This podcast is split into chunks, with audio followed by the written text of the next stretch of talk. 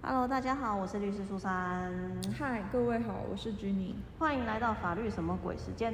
嗯，最近有什么事情吗？最近哦，最近前阵子就是律师司法官放榜了，哦，一年一度，对，又增加了非常多的律师了。恭喜这些金榜题名的朋友们。对，有需要应征什么实习律师啊，或者是律师或者是什么助理的话，也可以洽我们事务所这样子。征才中，是默默先征才一下哈。然后呢，就是想要跟大家讲一下，因为其实很多人都想说，哎，你们到底是考上律师就可以去做律师，还是怎么样？其实对于很多不是读法律系的人，哦，可能不是很了解，说到底我们这个养成过程是怎么回事。所以今天来为大家开箱一下。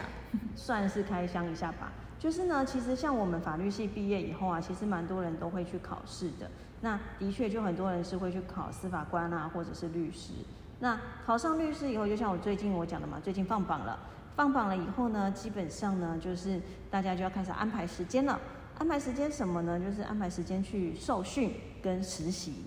对，哦，受训来讲的话呢，要受训一个月。然后呢，在这个一个月当中呢，其实就会认识其他的呃律师啊，就是一起考上的同学这样子，一起受训的好伙伴们。对对对，这种我们会叫做律训同学啦，律训时期的同学，因为其实本来大家都不认识的。那因为这个考试，刚好我们这一届都一起考上了，所以我们一起受训，所以我们这种我们都会说是律训同学。了解。那律训呢要一个月，接下来呢你要去实习五个月，去律师事务所实习。那只是说这个实习就不是人家帮你，不是特别的一个人去帮你安排，而是你自己要去找的。呃，就是在你完成律师训练之后，还有一个必要的条件是必须要完成实习。应该是说不见得是之后，因为他其实没有强制要求说你一定要受训完才能去实习，还是实习完才能受训这些。嗯，反正你就是要满足了这六个月的条件，对你才能成为一个正式的律师。了解了解，那只是训练来讲的话，是有一个全国律师联合会，他们会办这个受训。那但是实习就要自己去找，那就这时候你就会发现，网络上很多律师事务所会征这种实习律师。哦，就是有一个职缺的类型，算是实习律师。嗯，那因为他是实习的，所以原则上他是不能开庭的，他不能独自去开庭，但是他可以跟他的指导的律师一起去开庭。这是稍微比较特别一一点，因为他毕竟还不是经过六个月的受训，成为一个正式的律师这样子。OK，对。那基本上呢，六个月期满以后呢，你就可以成为正式的律师了。那这个时候我们就是所谓的受雇律师，也就是一般的律师了。嗯。那接着他就可以自己去执业啦。那在这个部分，就是他执业过程中，就是要遵守律师法跟律师伦理规范，就这样子就可以了。哦，就是。你考上律师是一个里程碑，但是完成律训还有满足实习的条件之后，才算是完整上路了。没有错，那当然啦，有些人可能就是自己考上呃实习受训完以后，他有些人会自己就出来开业，这种律师也有。那也有一些会待在原本的律师事务所，就继续在那边当一阵子的受雇律师，或者是在转换跑道这样子发展他的职涯。嗯，没有错。那同时期呢，除了这就是我说最近放榜，除了律师，还有就是司法官。那司法官来讲，他们除了放榜这个这次的放榜之外，放榜只是放榜了面试名单，他们还要再经过第三阶段的，也就是面试的考试。哦，比较不一样哦。对，那这个司法官就是指法官跟检察官啦。好，那他们口试通过以后呢，就会去私训所。那在私训所里面，他们就要接受一连串的训练。那最后呢，才会是选填志愿的部分，然后才会知道他到底最后是法官还是检察官。哦，所以司法官考试就是有包含法官跟检察官。我相信不是本科系的人应该觉得蛮难了解的。对，而且就是他们那个关卡更是一重又一重这样子，对。对，而且他们受的训练也是针对他们未来可能的职涯规划的，所以也会跟律师很不一样哦。嗯。那律师当久了以后就会变成法官吗？啊，其实不一定哦，因为我们现在有一种机制叫做转任，也就是说呢，律师当久了，如果你觉得你这辈子的梦想还是想要当法官或检察官的话，你可以去申请转任。但是呢，我最近听说，我最近听了一些就是有在做这种审查的老师们嘛，他们分享经验以后，我觉得这种转任真的是很残酷的大平台哎。嗯，是有很多断层吗？不是，我觉得这是超八卦的。就是那老师就有分享，就是一个律师如果要转任啊，他们会去调取他过去开庭写的一些诉状，因为其实你每一次开庭结束的时候，法官都会针对你这个律师打分数，那还会有你的诉状这些打分数。所以如果当你要转任的时候，他们是其实会去看你过去写的诉状的状况。哇，这好赤裸哟！对，然后还会去对你做身家调查，可能还会发文去问你以前待过的律师事务所对你这个人的评价。人的一生就是在转任之前就经历一次跑马灯了。对，然后到最后呢，你们要进行口试，然后口试的时候你就知道那有多犀利。虽然已经当了很久的律师，但我觉得就是被一一些人站在那边询问你一些问题，那真的是还是会很紧张。哇！那感觉也算是一个蛮特别的经验呢。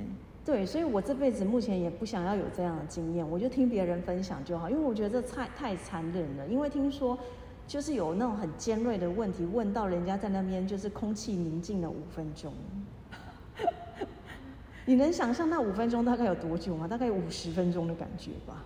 社会社会死亡五分钟。我觉得这太残忍了，所以其实就是，嗯，当然还是有些人会去转任，我自己也有律训的同学转任成功，恭喜他这样子。但我觉得我没有那种勇气去让人家编我，就对。对，好，那我们讲的这个都是考上的。那如果说啊，不幸你真的又没考上了呢？或是你志不在考试？对，或许你觉得说你你就是法律系毕业了，或者是虽然对法律有兴趣，但是没有很想要真的去当律师或者是司法官的话，那你还可以做哪些事情呢？以你法律系的专业专长，你可以去做第一个瑜伽老师，像 居你不是啊，瑜伽老师也有一些专业的受训过程啦。对对对，其实各行各业都有专业啦。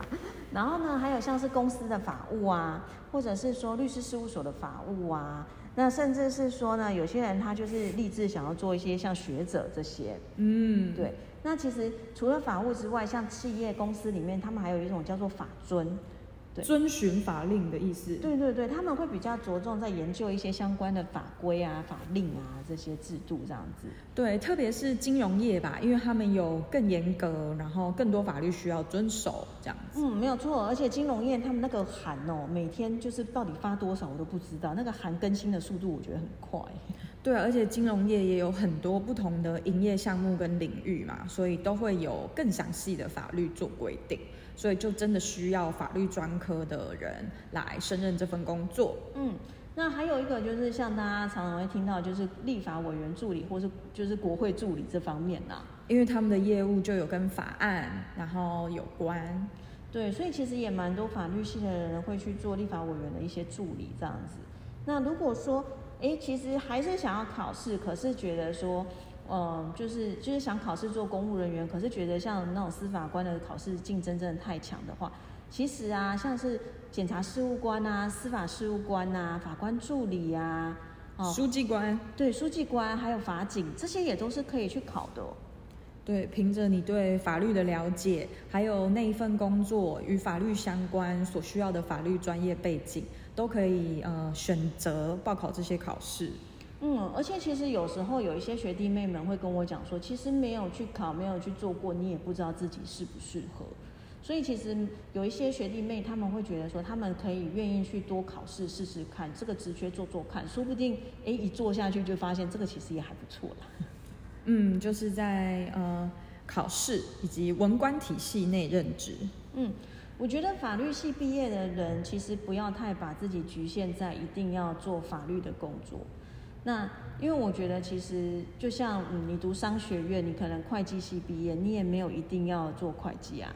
对啊，对啊。其实我真的觉得法律系的人不需要这么局限自己，因为我真的遇过好多人就跟我讲，我不考试我还能干嘛？嗯，其实你可以做的事情还很多。嗯，就是需要摸索一下，跟了解一下是不是适合自己啦。嗯。那就是想说，哎，都最近刚好放榜，就跟大家分享一下这个，因为好像还是蛮多人对我们法律系会充满着一种好奇，想说是不是随随便便就可以当个恐龙法官这样子？哎，不容易啊，各位。真的，其实恐龙法官也不容易当，说老实话。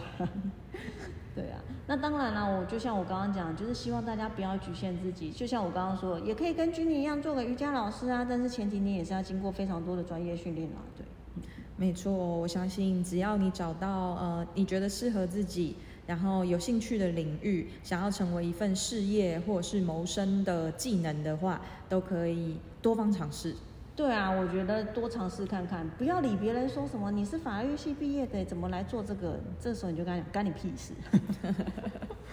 好了，那我们今天的分享就到这边啦，那我们下个礼拜再见喽，拜拜，拜拜。